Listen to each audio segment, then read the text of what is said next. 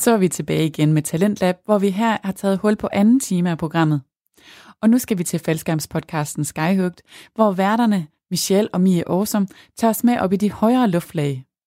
Podcasten den blev lanceret i oktober 2018, og målgruppen er både dansktalende faldskærmsudspringere og alle andre, der har interesse i skydiving. I det her afsnit der mødes værterne med Bent, som fortæller historien om dengang, han var meget tæt på at miste livet under en faldskærmsulykke i Rusland.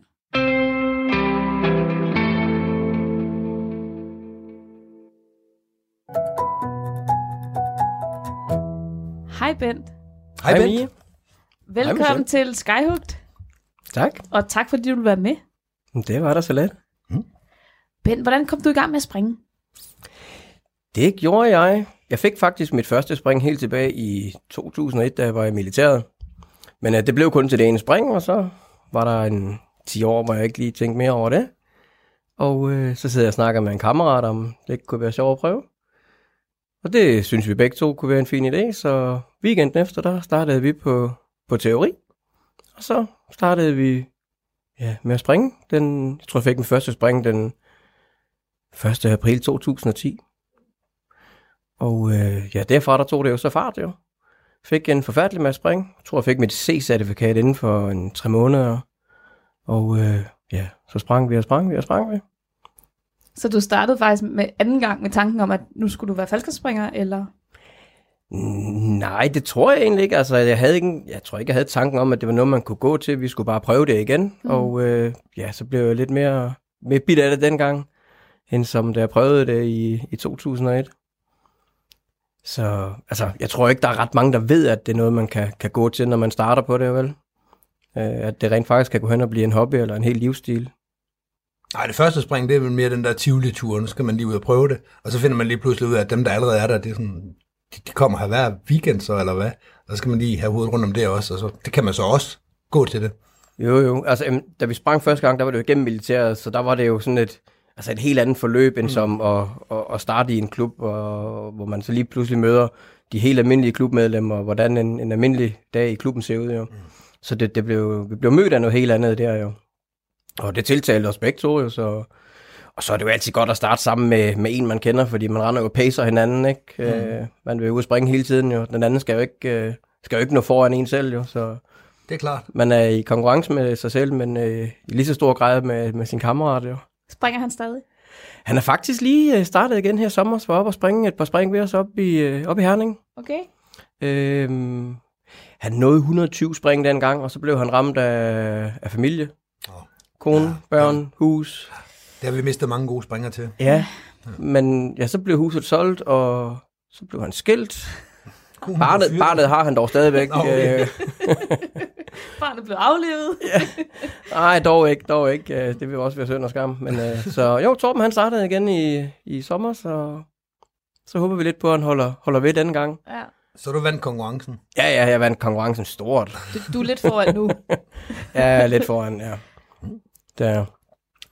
Men så du siger, at det, det gik hurtigt dengang, at du øh, fik se på et par måneder og så videre. Hvad?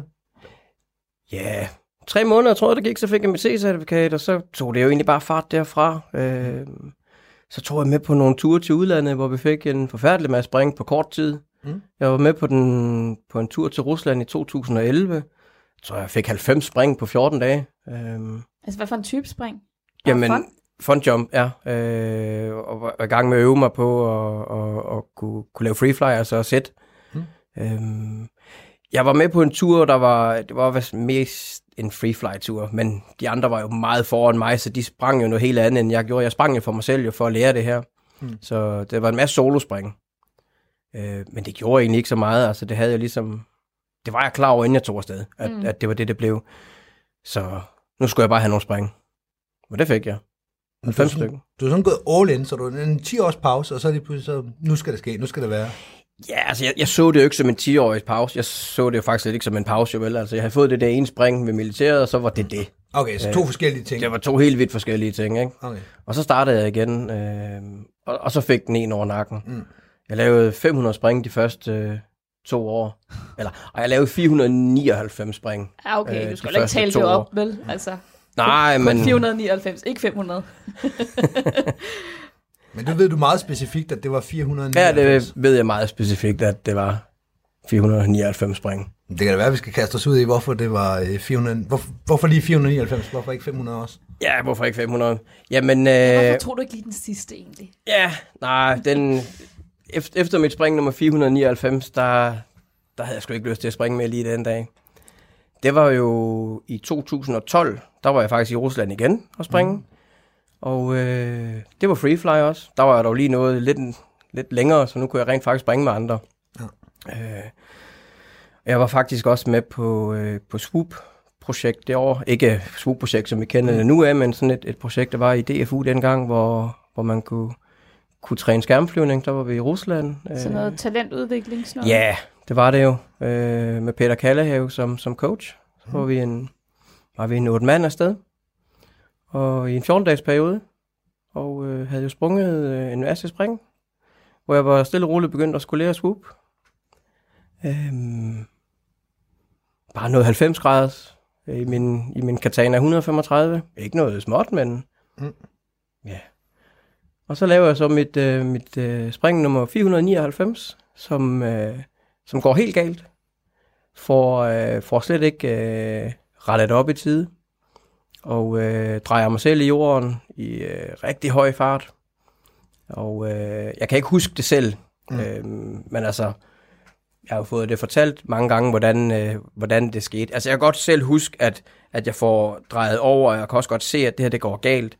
Men jeg kan ikke huske, at jeg rammer jorden. Altså, der, der, der slukker det helt, ikke? Og jeg tror lidt, det er, det er nok kroppens egen forsvarsmekanisme, at det her, det skal vi ikke huske. Nej. Men øh, Ahmed stod og så på det, og øh, flere af de andre stod og så på det også jo. At øh, jeg banker i jorden, og øh, fra første gang jeg rammer jorden til jeg rammer anden gang, der går der en 20-25 meter jo. Og så ligger jeg stille. Skrald. Ja, det var fuld skrald. Og det var jord, og det var ikke vand. Det var jord, og det var russisk udvasket gold lerjord, som, altså hvad de andre sagde, du kunne faktisk ikke engang se på jorden, hvor han havde ramt, så hård er jorden derovre jo, øh, i de der tørre perioder. Nå, det der, hvor det bliver sådan helt øh, beton cementagtigt. Ja, lige præcis. Ja. Så, øh, så der banker jeg i, og øh, er ved bevidsthed, man kan ikke huske det selv. Øh, og jeg har så fået fortalt af, af, af Kunzendorf, han var med på den tur her også, at øh, han kommer hen til mig, da jeg ligger her, og de, de er i gang med at øh, førstehjælp på mig. Og øh, så spørger jeg ham, om det er slemt. Mm. Og det siger han, det er det. Hvor jeg, så, jeg mener jo ikke selv, at det er så slemt det her, fordi... Og det er jo ikke noget, jeg kan huske det her, det er noget, jeg har fået fortalt. Ja. Jeg mener jo ikke selv, det her det er slemt. Hvor han så siger, at øh, jeg havde i hvert fald brækket øh, skinnebenet. Og det mente jeg jo så ikke, jeg havde. Men øh, han påstod jo så, at han kunne se, knoglen stak ud. Mm. Men øh, jeg havde ikke brækket skinnebenet, så det var mig, der havde ret. Det var, det var, lår, det var lårbenet, der stak ud. Ja, okay, det var en helt anden knogle, end Ja, helt anden knogle. på. Øhm, det første, jeg kan huske efter ulykken, det er fire dage efter, hvor jeg vågner på, på sygehuset i Kolumna, og øh, ser min mor og min storebror stå ved siden af mig. Mm. Øh, men jeg har jo ingen idé om, hvor slemt det er, og hvad der er sket, og hvor mange dage, der er gået. Men øh, der er jo så gået fire dage, hvor jeg har lagt i, øh, i respirator og i koma, og øh, hvor de har så gjort alt, hvad de kunne for, øh, ja, for at redde mit liv jo. Mm. Og det, det lykkedes jo så. Og Kolumna, du er stadigvæk i Rusland. Stadigvæk i Rusland, ja. Øh, ligger på øh, kommunehospitalet i Kolumna. Og øh, nej, det er ikke rigtigt, hvad jeg siger. Der ligger jeg faktisk på et privat hospital i Moskva. Der er jeg blevet overflyttet fra Kolumna til Moskva, Da du vågner op. da jeg vågner op. Okay. Øh, de får mig faktisk overflyttet øh, efter et par dage. Lægerne har, øh, har ligesom konstateret, at de kan ikke gøre mere for mig på det her øh, kommunehospital. Og får så sagt til, til Michael, at han skal sørge for at få mig overflyttet. Altså Michael han blev jo derovre efter ulykken, øh, og tog sig af alt. Øh, Michael Kunzendorf. Michael Kunzendorf, ja. Og tog sig af det hele, og hjalp øh, med alting. Jeg kunne jo ingenting selv, jo. Der var ikke nogen omkring mig. De andre, der var med på turen, var nødt til at forlade Rusland, for deres visum det udløb. Mm. Øh, Michaels det udløb var først et par dage efter, så han havde mulighed for at blive der. Så han smed, hvad han havde i hænderne, og så blev han i Rusland hos mig. Mm. Øh, og det er jeg jo dybt taknemmelig for, jer. Ja. Men øh, de kan så i hvert fald se, at de kan ikke gøre mere for mig på det her kommunehospital, og får sagt til ham, at han skal sørge for at få mig overflyttet. og det sker jo selvfølgelig øh, i kraft af, at øh, DFU og deres forsikring og sådan nogle ting er inde og hjælpe. Mm. Og det er jo så, øh, det er jo så Tryk Alarm, øh, som har de her øh, forsikringer. Og øh, da man så ligesom finder ud af, at der er styr på forsikringsforholdet, så kan man godt overflytte mig til et Mm. privat hospital. Når nogen kan betale regningen.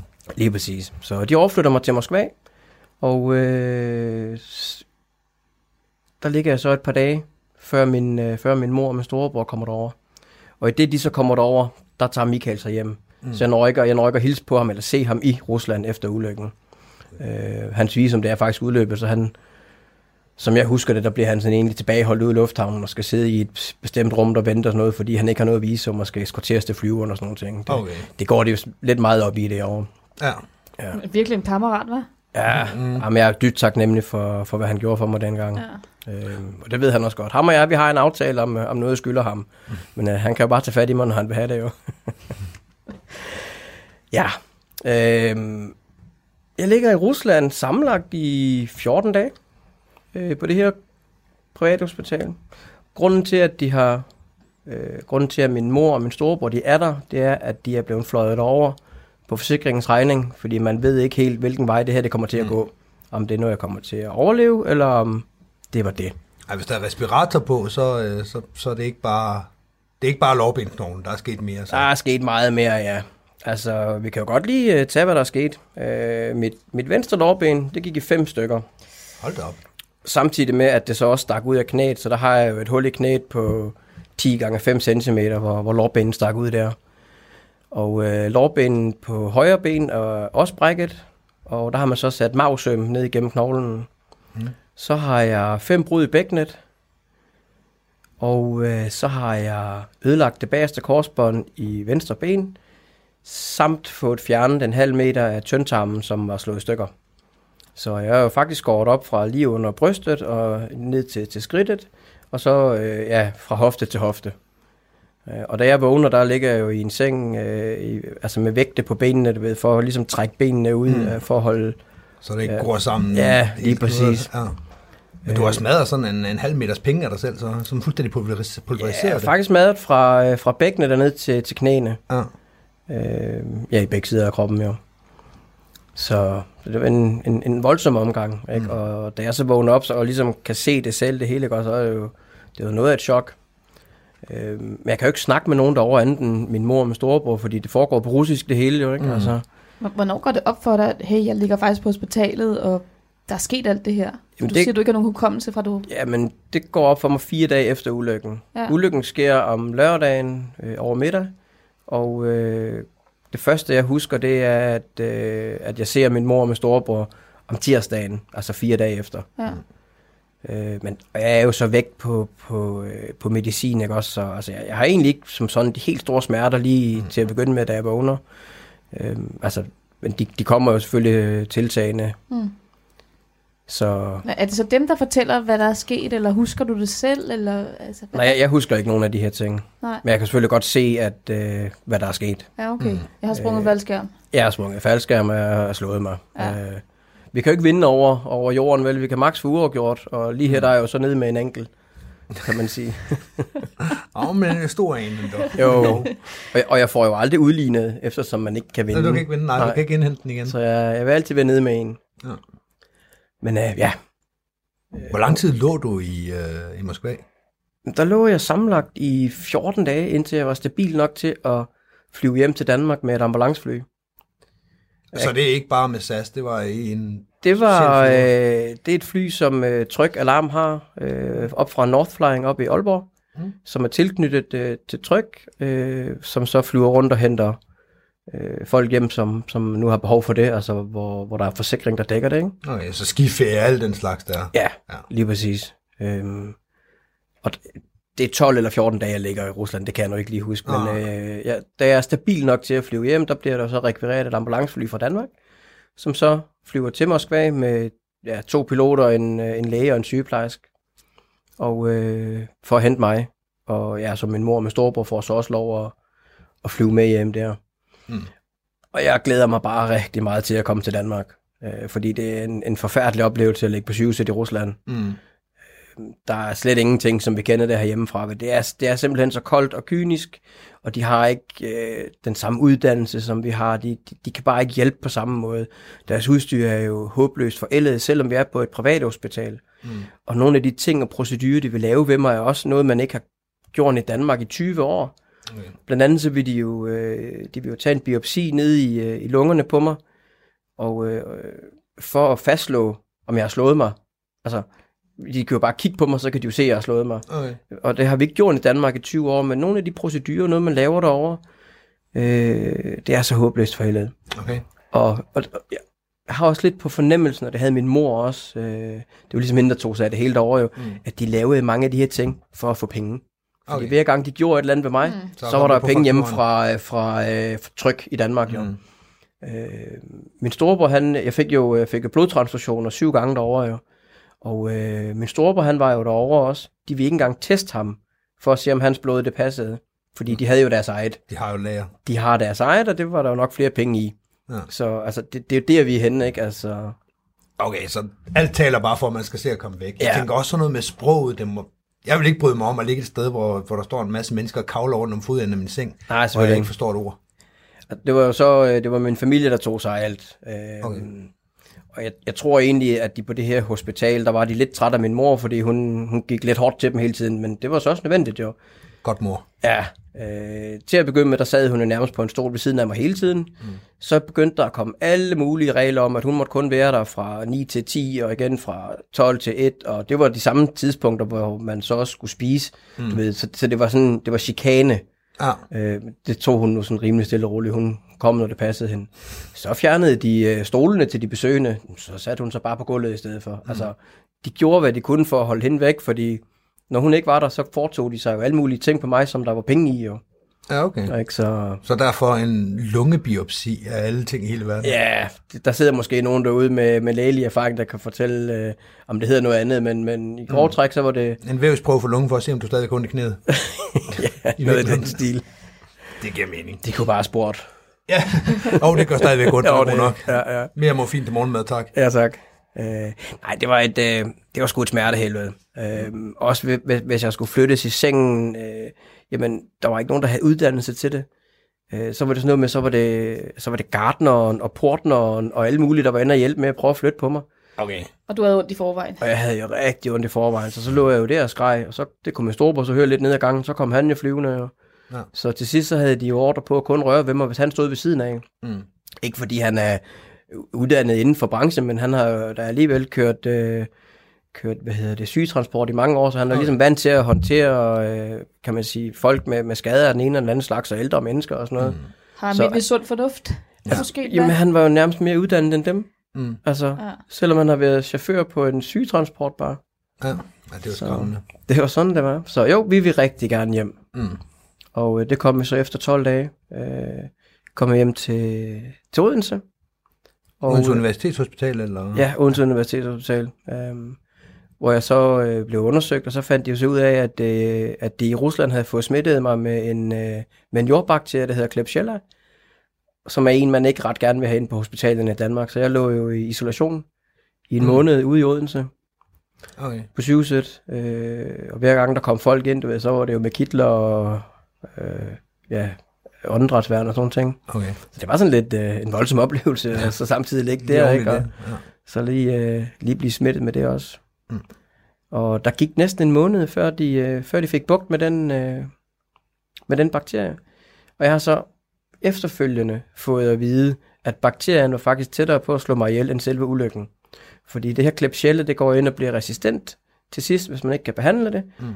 Og når det bliver resistent, så kan man ikke gøre mere. Så, øh, så afsætter det pus i lungerne, og øh, det kan man operere ud en gang imellem, men du kan ikke stoppe forløbet. Okay. Og det her, det, her den, det ved jeg, fordi øh, min daværende kæreste, hendes mor arbejdede faktisk på den afdeling, der havde med mig at gøre. Mm. Øh, det vidste jeg ikke på daværende tidspunkt. Det, hun har selvfølgelig tavshedspligt, så det har jeg så fået at vide nogle år efter, jo, at, mm. at det var hende, der havde med, med min sag at gøre. Det er faktisk lidt, lidt voldsomt at tænke mm. på, at det ikke engang var ulykken, der var, der var, ved der var tættest på, ja. men at det var en, øh, en bakterie fra Rusland. Har du nogen men af den der Klipchella der? Ja, det var, øh, det gav sådan nogle, nogle voldsomme rysteture, som sådan varede i flere timer.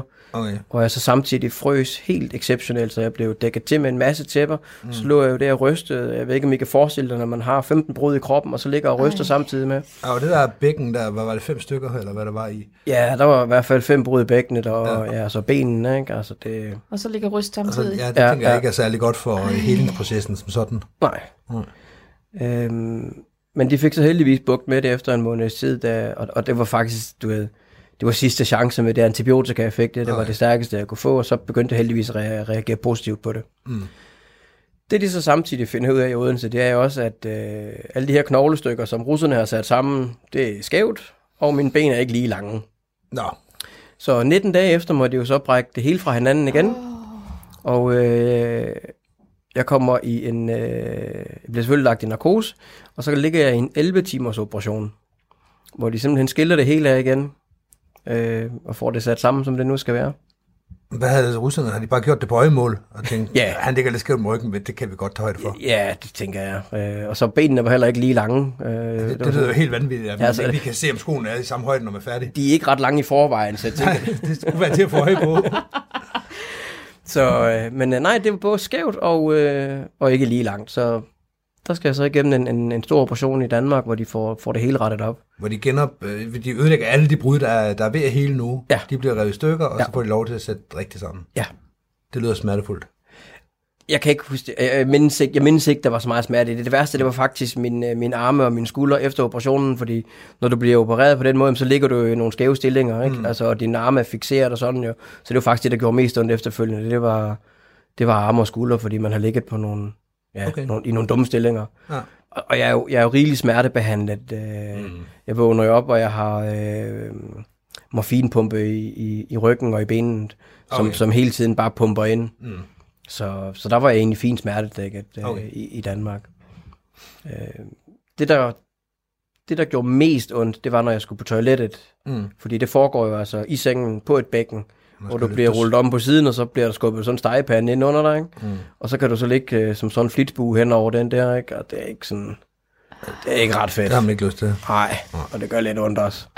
Ja, også fordi der lige pludselig er en muskulatur. Var der ikke også noget med en halv meter tarm, der var blevet fjernet og alt muligt? Jo, men det har jeg ikke sådan rigtig haft nogen men af, eller Okay. smerter af egentlig. Nå. Øh, det brydende, der var de, der var de slemme, ikke? Altså, Okay. Og jeg snakker jo selvfølgelig også med lægerne omkring de her ting, øh, hvad fremtidsudsigten er, mm. og, og, og de mener jo ikke, at det her det bliver ret godt. Nej. Altså, de stiller mig jo sådan lidt i udsigt, at øh, hvis jeg bare kan gå med rundt om juletræet til jul, som ligger de her en fem måneder ud i fremtiden, så skal jeg være tilfreds. Ja. Og jeg vil aldrig komme til at arbejde som, som VVS'er igen. Mm. Det er ligesom det, jeg bliver sat i, øh, i udsigt. Okay. Dit liv, okay. som du kender det, det er slut. Det er slut. og Jeg kommer aldrig til at springe faldskærm igen. Nej, det er Øh, klart. Det er de ting, de sådan ligesom sætter mig i udsigt, ikke? og så tænker jeg, nej, det skal fandme være løgn. Mm. Det, øh, altså, når du får sådan en besked, så kan du gøre to ting. Du kan læne dig tilbage og sige, nå, jamen det var så det. Mm. Eller du kan sige, ah, det skal jeg nok lige modbevise, at øh, det skal jeg nok selv lige være her over det her. Ja. Og, øh, og så kommer der selvfølgelig et langt genoptræningsforløb ovenpå det her, ikke? Jeg ligger jo sammenlagt to måneder på hospitalet, først 14 dage i Rusland, og så øh, en 6-7 uger øh, i Odense, og så bliver jeg så overflyttet på, øh, på plejehjem, øh, hvor jeg skal i gang med genoptræning. Altså bare det, jeg skal jo lære at gå igen, jo ikke? Altså jeg har jo ligget i to måneder i sengen, så jeg, altså min, mine ben, de er jo sådan fuldstændig udadrejet, ligesom, ligesom en and. Altså Ja. jeg vralter jo de første mange måneder, hvor jeg sådan er begyndt at, at, at, at, gå igen, jo ikke? Så vi var helt tilbage på det stadie, hvor jeg skulle lære at gå igen. Øh, og har opbygget muskulatur. Mm. Jeg har tabt mig 20 kilo på 14 dage. Øh, og når du bare ligger i en seng, så I falder det helt muskelmasse. i muskelmasse, ja. Mm. Ja. Øh, fordi det hele bare falder sammen. Ja. Øh, Ja. Nu var jeg ikke tynd, da det her det skete, øh, men altså, det var ikke sådan, fordi jeg var sådan voldsomt overvægtig, men altså folk, der var inde og se mig, de kunne nærmest ikke kende mig. Jeg lå der i sengen og så sådan helt indsunket ud i ansigtet. Altså, jeg, jeg kendte dig dengang. Jeg tænker ikke 20 kilo, det var, hvad du kunne være.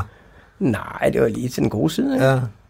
Altså, 20 kilo havde været fint, men så skulle det ikke have været muskelmasse. Vel? Altså, Nej, Men øh, ja, der starter jo et langt genoptræningsforløb. Ikke? Og først, øh, først en måned på, øh, på et plejecenter, øh, og da jeg, da jeg sådan er ved at være så frisk, at jeg kan starte noget, noget yderligere genoptræning, så bliver jeg overflyttet til et andet plejecenter.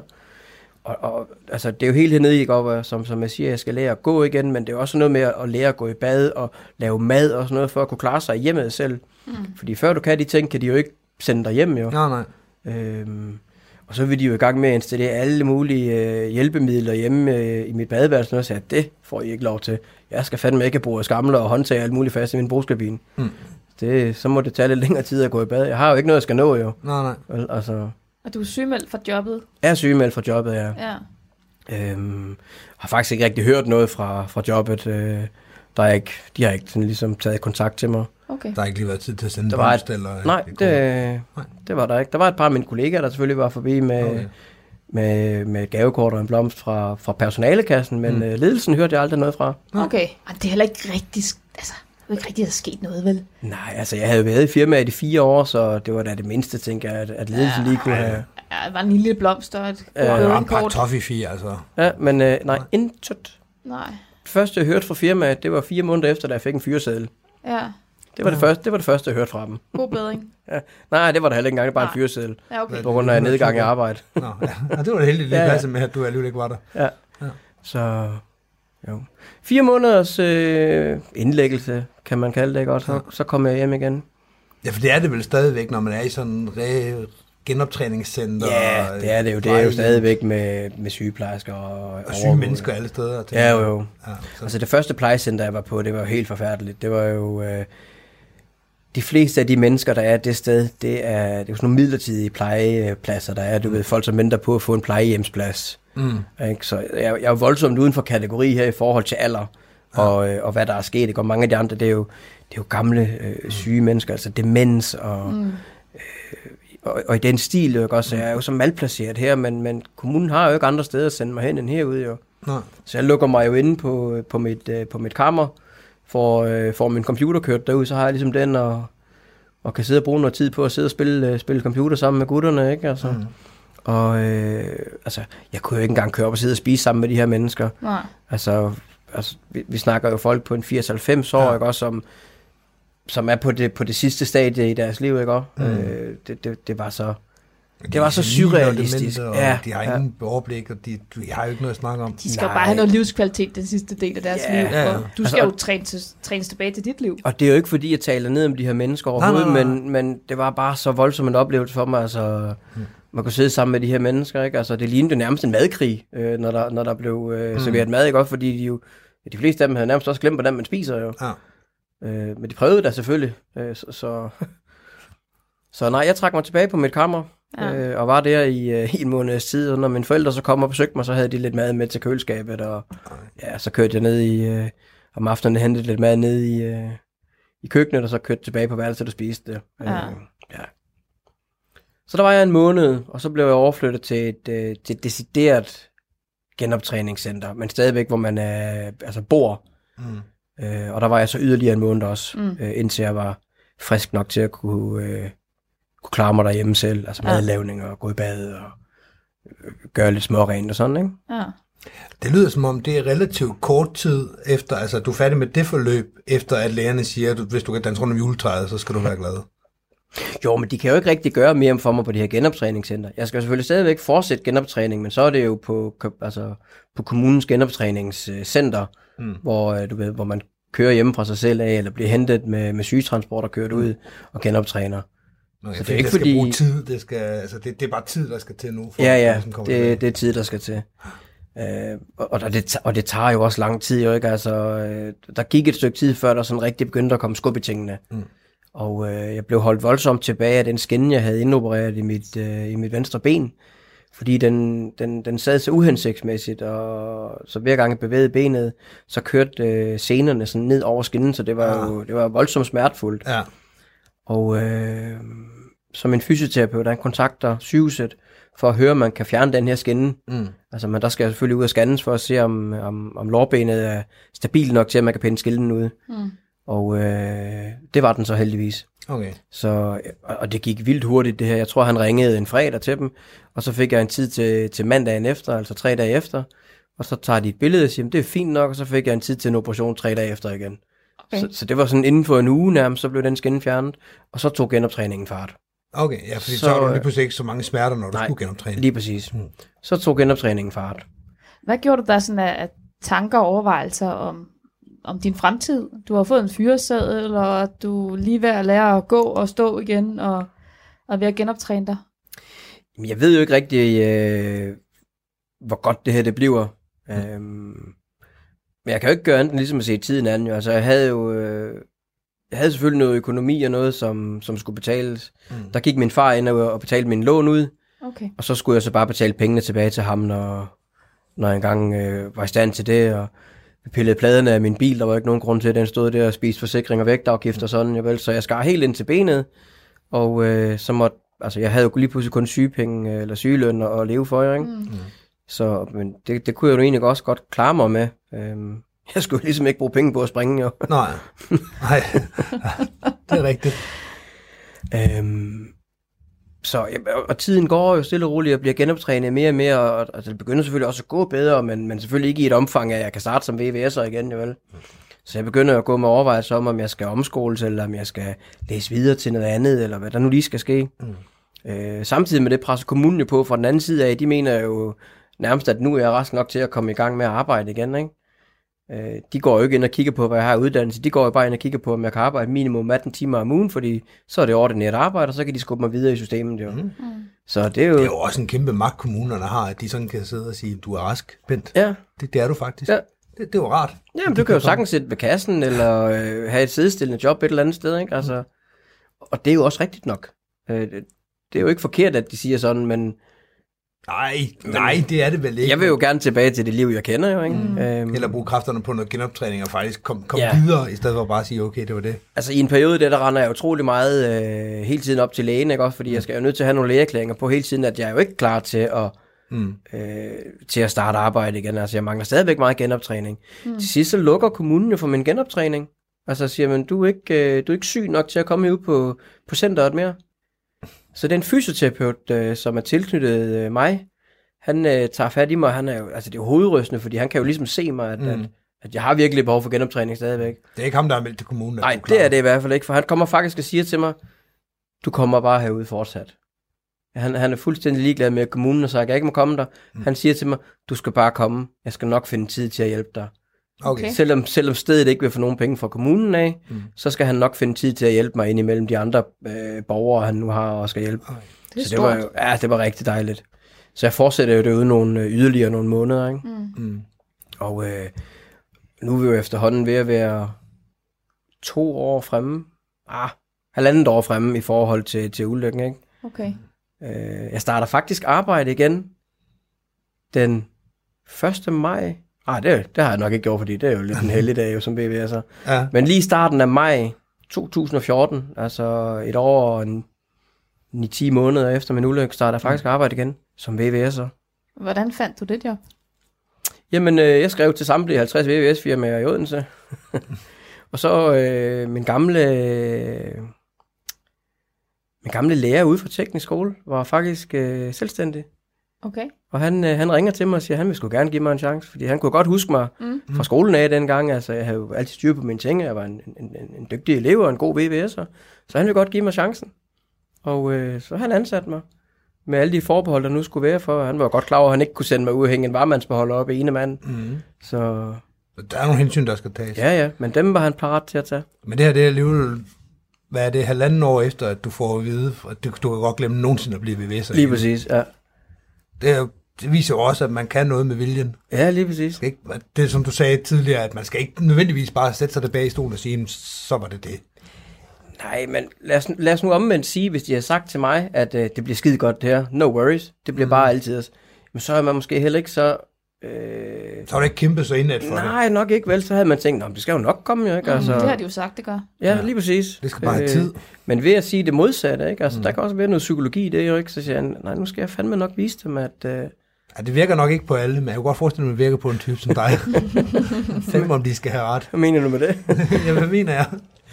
Så, og alle spurgte mig jo også, øh, er du færdig med at springe faldskærm? Øh, Så sagde jeg, nej, det skal jeg. Og jeg fik faktisk mit første spring, det fik jeg 8 måneder efter min ulykke. Okay. Mit, mit spring nummer 500, øh, fik jeg i, har det været maj måned 13.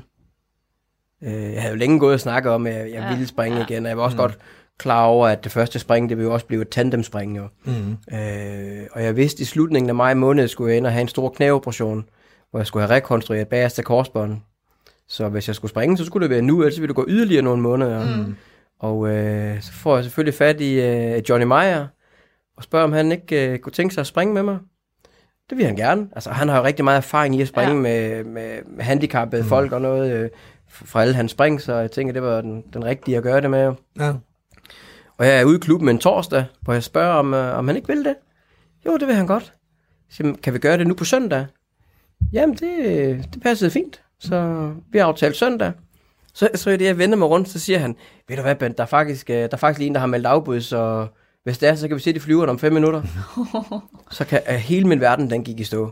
Mm. Altså, jeg blev fuldstændig askegrå i ansigtet. Ikke? Altså, folk, som stod omkring mig, de kan, de kan stadigvæk huske det, hvordan jeg skiftede farve fra, fra rød til grå, mm. lige i løbet af, af, af to sekunder. Øh, men jeg var, jeg var frisk på det, og sagde, "Men det gør vi.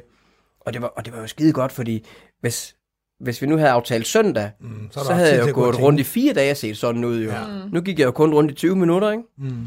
Havde du, havde du stadigvæk kommet i klubben sådan med jævn mellemrum, eller hvordan taklede du det her med, at du ikke selv kunne springe, men at Ja. du stadigvæk gerne Jeg, ville? jeg kom faktisk øh, ofte i klubben. Ahmed, han øh, kom faktisk og hentede mig, mens jeg var indlagt på, på de her genoptræningssteder.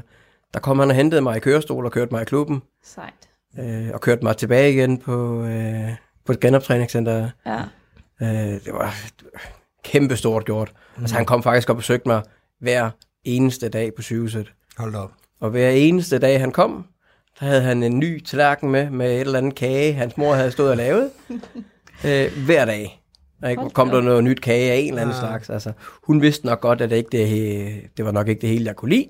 Mm. Øh, og det var egentlig også fint nok. Altså, hvis jeg ikke kunne lide det, skulle jeg bare smide det ud. Hun ville bare gerne have tallerkenen igen. Okay. Fordi ellers ville hun nok løbe tør der.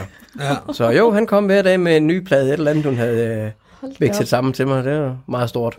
Ja, jeg tænker, det er lige så meget det der med bare at få det afbræk fra øh, sygdom og Ja. sygehusvæsen, som det jo i virkeligheden er, selvom det er genoptræningscenter, der er syge mennesker alle steder, og plejepersonale og sådan Ja. ja. ting. Bare til at et almindeligt menneske, en ven. Ja, ja lige, Ja, jeg kan det var nok mere det der med, at vi siger en ven, fordi min familie kom jo også og besøgte mm. mig hele tiden. Mm. Men, men, men til sidst, så bliver det også for meget, ikke? Altså, ja. hvis der kommer en 6, 7, 8, 10 besøg hver dag, mm. det bliver for meget. Ja. Fordi det er det samme, man sådan snakker om hele tiden, mm. jo, ikke? Ja. Og hvis, øh, hvis, hvis øh, eksempelvis min mor, hun kommer og besøgte mig meget, og det kan jeg selvfølgelig også godt forstå, Mm. men man løber jo tør for ting at snakke om, jo. Ja. Så bliver det jo egentlig bare sådan noget med, at jeg ligger i sengen og kigger op i loftet, og hun sidder over i stolen og kigger på fjernsynet. Ja. Øh, ikke? Og Altså, selvfølgelig er jeg rigtig taknemmelig for, at de kommer og besøger mig. Sådan skal mm. det heller ikke forstås jo. Mm. Men det bliver også bare sådan til sidst, ah, nu kunne det da være rart med, med, lidt, med lidt fred faktisk. Ja. Ja. Jeg kan også forestille mig, hvis der kommer nye mennesker, at det er sådan, okay, skal jeg til at fortælle den her historie helt tilbage fra, øh, fra kolumna og så op til nu, hvorimod, når det er den samme, der kommer hver dag, at det er sådan, ah, nu skal du høre, hvad der er sket i dag, som er nyt i forhold til i går. At man ikke skal starte helt tilbage fra, ja. fra begyndelsen. Ja, lige præcis. Så. Men jo, folk var rigtig gode til at komme og besøge mig. Mm. Øh, det var dejligt. Så fik du tandemspring. Så fik jeg et tandemspring. Det er spring nummer 500. 20 minutter efter, at, øh, at Johnny siger til mig, at han havde en afbud, der sidder vi i flyveren. og øh, jeg, jeg tænker, at, at, at det her det bliver det værste nogensinde. Mm. Eller ah, næst værste. Det værste, det skete otte måneder ja. tidligere. Men det her, det bliver, det bliver så, så, så, så vildt. Ja. Og jeg, jeg kan huske, at jeg er egentlig meget overrasket, da jeg sidder i flyveren. Jeg er egentlig ikke nervøs. Mm. Øhm, jeg er egentlig ikke sådan voldsomt nervøs over, øh, over at skal til at springe. Tænker, Det kommer nok, når vi kommer lidt højere op. Altså, mm. når vi når op til omkring exit-højde, så, så, så sker det nok. Det er noget, der aldrig at gøre. Jeg var, jeg, var ikke, øh, jeg var ikke sådan rigtig nervøs. Selvfølgelig var jeg spændt og en lille smule nervøs. Det sådan skal det heller ikke forstås, men, men slet ikke, som jeg havde forestillet mig, det skulle være. Og springet gik jo helt fantastisk. Mm. Stille og roligt spring ned i går, hvor, øh, hvor, hvor, hvor Johnny lander super, super fint og stille med mig. Ikke? Altså, mm. Og så er jeg i gang. Mm. Så fik jeg min spring nummer 500 og tænkte, I ruller bare den skærm, alt det I har lyst til, for det er Johnny, der skal pakke. Og det var godt tænkt. Men det var vel også et eller andet øh, fint, at et år senere med arbejde og alt det der med, jeg tænker, det der med at komme ned og lande efter tandspring, det er vel også sådan lidt, der kom du tilbage til livet, kunne jeg forestille mig. Ja, jeg havde jo, jeg havde forberedt mig en del op til det. Øhm, fordi når du skal i gang med sådan noget igen oven på en voldsom ulykke, så er du ligesom nødt til at have, have hjernen med i det. Mm. Og jeg snakkede rigtig meget med, med Erik Rydbæk omkring de her ting. Det viser sig jo til, at udover at syge ting og sager, så har han jo også uddannet noget psykoterapeut, et eller andet, Erik. Ja. Hvis folk ikke lige var klar over det. se, det vidste jeg ikke. Så han, det, han siger jo selv, at det giver jo ikke så meget street credit at syg, men uh, så giver det lidt mere street credit at være psykoterapeut. Åbenbart. Okay, det er det, han kørte hjem med. Øh, det må han jo selv, øh, han må jo selv rette mig, hvis, øh, hvis jeg tager fejl i hans uddannelse, men det er et eller andet i den stil Okay. der. Så jeg snakker faktisk en del med Erik omkring de her ting, og han øh, forklarer mig jo, at, at jeg er nødt til at have overbevist min underbevidsthed om, at det her det er ikke farligt. Mm. Jeg kan sagtens selv stå og sige til mig selv, at det ikke er farligt, men hvis underbevidstheden er en anden opfattelse, så kommer du aldrig ud af den flyver. Nej. Så øh, han kommer med nogle gode idéer og pointers til, hvad, hvad jeg egentlig skal gøre for, for at overbevise min underbevidsthed om det her. Og det første, jeg skal, det er, at jeg skal jo egentlig bare ud i klubben og stå nede på jorden og se folk hoppe ud af en flyver og lande. Mm. Og egentlig godt kan se, at det kan jo sagtens ske, uden man kommer til skade. Ja. Og så skal jeg jo egentlig ud og flyve. Øh, prøve at sætte i en flyvemaskine igen. Øh, ikke fordi jeg skulle ud og springe, men bare ud og flyve. Så jeg får fat i et par af de her gamle gutter over fra flyveklubben, og tager med på nogle, nogle ture rundt omkring, hvor vi ligger og flyver rundt over Fyn. Da jeg har gjort det nogle gange, så næste skridt det er, at jeg skal, jeg skal op i vores egen flyver. Og øh, bare flyve med rundt, altså bare for at sidde i en faldskærmsflyver igen, ikke? Mm. og eventuelt lige åbne døren og kigge ud, ikke også? Mm. Øh, men heller ikke mere end det. Mm. Og næste skridt, det er jo så at sidde i flyveren, øh, og se folk hoppe ud af den, Mm. men stadigvæk selv blive i flyveren. Mm. Øh, og næste skridt, det er jo så at være en af dem, der hopper ud. Mm. Så, så det var måden, jeg gjorde det på. Okay. Simpelthen skar den ned til bitte små bidder. Ja. Nu gør jeg det her i dag. Fordi så ser din underbevidsthed hele tiden, at det kan jo godt lade sig gøre. Mm. Du kan sagtens hoppe ud af en flyver uden at komme til skade. Du kan sagtens flyve rundt. Øh, og man så har set det nogle gange, ikke? Og, men så begynder underbevidstheden ligesom at blive overbevist også. Mm. Og så følte jeg mig klar. Så skulle jeg ud og springe. Mm. Og så, øh, ja, jeg kan ikke huske den specifikke dato, men vi har været hen omkring juli, august eller sådan noget. Altså, jeg havde jo lige den, den knæoperation, jeg skulle have overstået. Mm. Og da den så var, var okay, jamen, så var jeg klar. Og så tog jeg et par, et par solospring. Det var en fantastisk oplevelse. Der var jeg presset. Ja. Mm. Der var jeg sat med presset. Det kan jeg godt sætte mig Altså, da, da døren gik op, det jeg skulle, skulle ud, ikke? Altså, og jeg vidste jo også godt, jeg ville jo ikke, jeg ville ikke være i stand til at, at lande stående, vel? Altså, jeg ville ikke være i stand til at løbe landingen af. Altså, Mm. mm. Jeg vidste jo godt, jeg skulle ned og sidde, Ja. når jeg kommer ned. Øh, det gjorde jeg faktisk de næste 50 spring. Okay. Bare kurre den af på røven. mm. Øhm, Men det, der med, det må have været under din krop, der fortæller mig, det her, det har vi altså slået os på før, det skal du Ja. være med. nej, det var egentlig mere fordi, at min krop ikke var i stand til at løbe. Okay, det var det, der pressede. Ja, Okay. altså det, det vidste jeg godt, jeg ville ikke kunne løbe, øh, løbe en landing af. Mm. Mm. Om jeg så havde gjort det ene mand i et tandemrik. Altså, Nej, så, så ville jeg ikke kunne have, kunne have løbet den der landing af. Så det var bare ned og sætte på røven. Mm. Jeg havde nok ikke haft fundet ud af at gøre det i 50 spring, men du ved, når man bliver vant til noget, så er det svært at få en, få en vane lagt fra sig, ikke? Ja. Så, så jo, så lige pludselig tog det, så tog det fart med springene. Og det var to år efter ulykken. To Hvor år mange, efter hvor mange spring har du i dag? Jeg har faktisk flere spring på den her side af ulykken, end før ulykken. Jeg Jeg har, du har har, rundet de store tusind. det har jeg. Det rundede jeg faktisk øh, på AFF-turen her i februar Okay. over i øh, USA. Mm. Så jeg har vel en, var jeg en 1050 spring eller sådan noget nu. Okay. Så jo, flere spring på den her side end før. Mm. Det er også lidt af en milepæl. Ja, det synes jeg. Øhm, Hvordan, når du springer i dag, nu, du sidder ikke nede i landingerne, dine ben virker, altså, hvordan er din krop i dag? Kan du, har du nogen men stadigvæk? jeg har ingen men. Okay. Ingen men overhovedet. Det er helt fantastisk. Altså, ja, jeg har måske, altså, jeg er tilbøjelig til at få noget slidgik før tid. Mm. Sådan er det, altså på grund af de skader, der har været. Jeg kan en gang imellem, så napper det lidt i, øh, i, i hoften i højre side. Men det er det, altså. Okay. Og hvis det er, hvad jeg skal have oven på sådan en Mm. omgang, Mm. jamen så kan jeg nærmest ikke få hænderne ned i jubel, jo. Vel? Nej. Det er jo ingen, der havde forestillet sig. Jeg kan jo løbe, jeg kan springe, jeg har øh, kan sagtens løbe 10 km uden problemer, Mm. og jeg arbejder fysisk tungt, hårdt som, som akkordrørlægger, ikke? Og altså ja. løber op og ned ad trapperne til 9. sal med værktøj og rører på nakken, ikke? Altså, jeg har ingen men af det her. Det er også alligevel noget at springe fra at gå en tur rundt om juletræet, hvis du er heldig. Ja, ja. til at så, jeg har også, jeg har også været tandemmaster efterfølgende, ikke? og så Mhm. tog min tandemmaster rating. Øh, det måtte jeg så stoppe med igen, fordi det var simpelthen for hårdt for kroppen, Mm. specielt for den hofte, og sidde med front ind i sådan 182'er, Ja. med, med tandemgæster. Mm. Det, det blev sgu for hårdt. Udover det, så var jeg også, øh, jeg var formand i klubben, og jeg var, jeg var instruktør i etter. Øh, det blev vi jo faktisk samtidig, Michelle. Ja. Øh, så jeg havde, jeg havde alt for mange ansvarsområder i klubben, mm. så jeg var nødt til at lægge noget af det fra mig, og så var det jo ikke svært at lægge det fra mig, som rent faktisk gjorde, at jeg fik lidt ondt også. Nej. Mm. Så jeg lagde rating på hylden igen. Øh, men noget der at lave en 100 tandemspring eller sådan noget. Mm. Så ja. Har du ikke på noget tidspunkt haft den der efter ulykken, inden du kom i gang igen, at det sådan, måske skulle jeg også bare holde op med at springe? Eller, Nej. Den har aldrig faldet Nej. ind.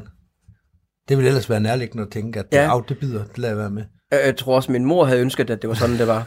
Sikkert, ja. Men det har aldrig, øh, det har aldrig været i, i Nej. tegnen, at det skulle ske. Nej. Tværtimod. Bare Selv, mere selv, indævet. selv da jeg lå i Rusland, og de spurgte mig, om jeg skulle springe faldskærm igen, sagde jeg, det skal jeg. Okay. Hvis jeg kan, så skal jeg.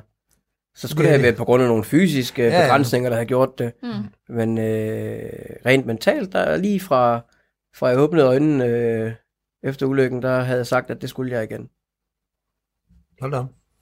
Så og det, det, det, det var det var nok ikke, hvad min mor havde håbet, men øh, sådan er det. Jeg var faktisk ude og springe tandem med min lille 9-årige nevø, og hele familien skulle ud og se det her jo, Mm.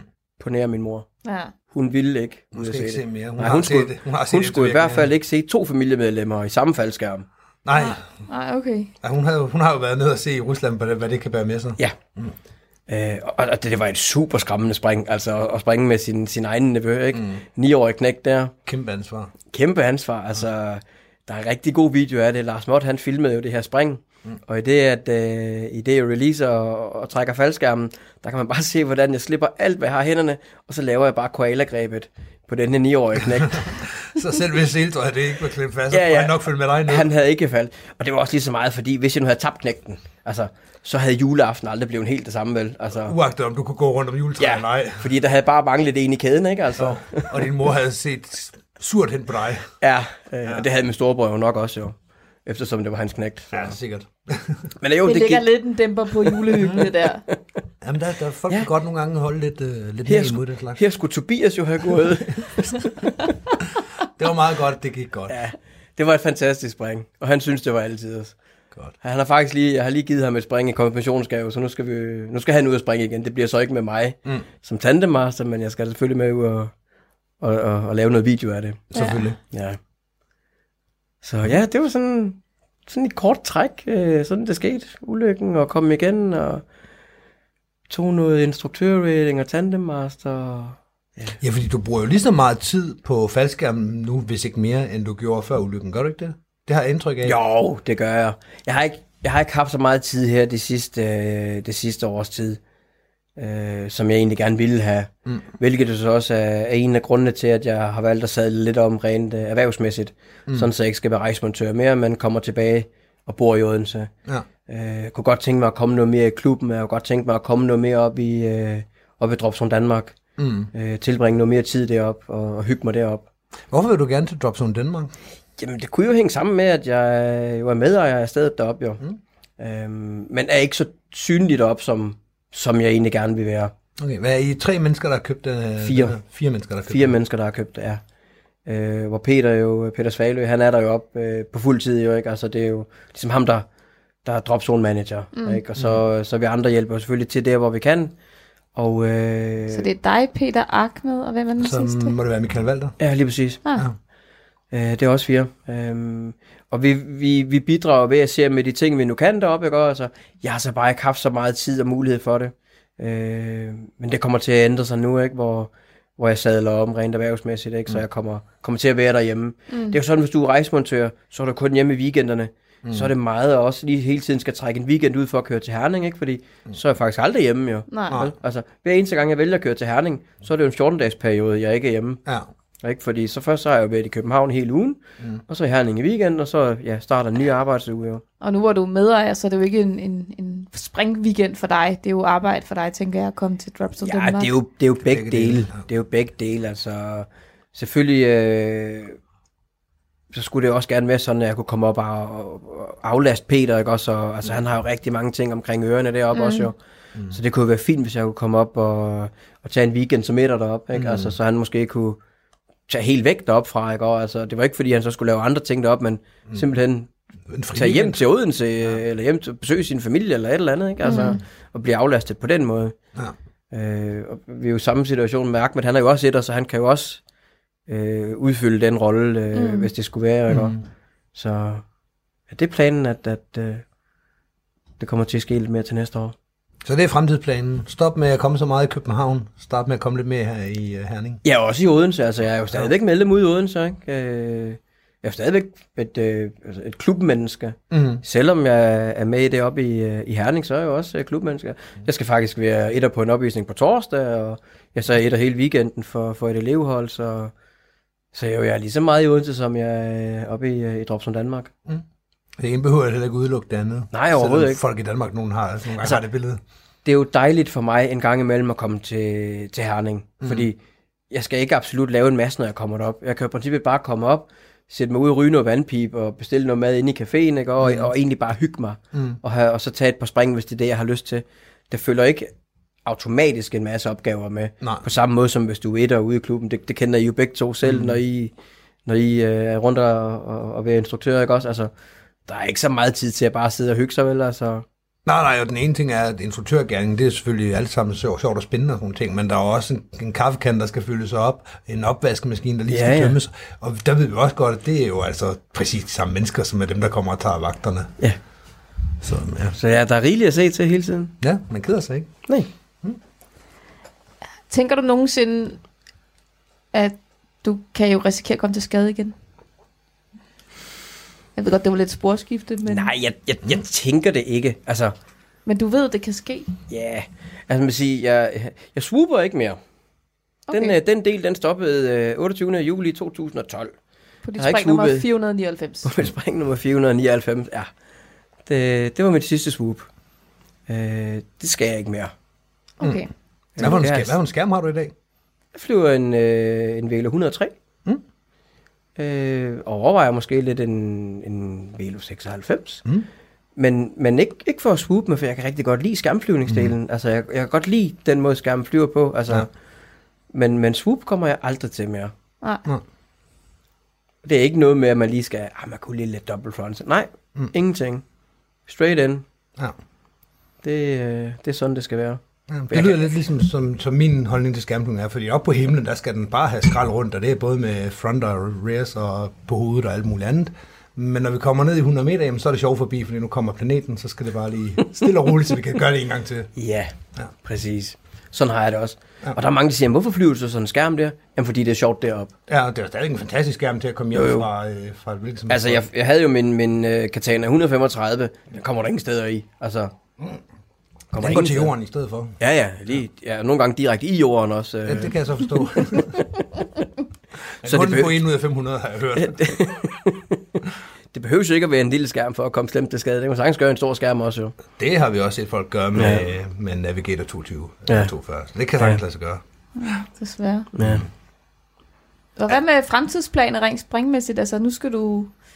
Nu flytter du til Fyn, nu får du mere tid til at være i Herning, og også være lidt funjumper. Jamen, øh, jeg skal have min AFF-instruktør-rating. Ja. Jeg, øh, jeg dumpede den i år jo. Øh, desværre. Men, mm. øh, men fair nok, at jeg gjorde det. Jeg var jo ikke, hvor jeg skulle være. Øh, Nej, du har, Havde- du har primært brugt tid på, på head-up og head alle mulige steder. ja, og så, øh, så tænker jeg, at jeg skal til at springe noget big way. Ja, Ja, mavespring. Mavespring, det, øh, det tiltaler mig faktisk en del. Jeg kan, jo, jeg kan jo blive medlem af Pops lige om lidt, jo. Der er jo ikke længe til. du griner, Michelle. Er du medlem af Pops? Uh, nej, jeg har alderen til det, men jeg er ikke medlem. Ikke at jeg siger, at jeg skal melde ind der, men, øh, men jeg kunne, Det kunne du. øh, her om, om kort tid. Ja, Øh, men, øh, men nej, jeg synes, at Big Way, det, det tiltaler mig. ja. Jeg synes, det er hyggeligt. Nu har jeg været med på, øh, på nogle af de her camps, der var sidste år nede i, øh, i Maribo, forude for, for, for rekorden der fra Hercules. Mm. Jeg synes, det var skide hyggeligt. Så det vil jeg gerne øh, ud på himlen og, og give den lidt mere gas med. ja. Mm. Skal vi til at sige farvel? Jamen, det kan godt være, vi skal gøre det. Hej, Hej, hej. hej.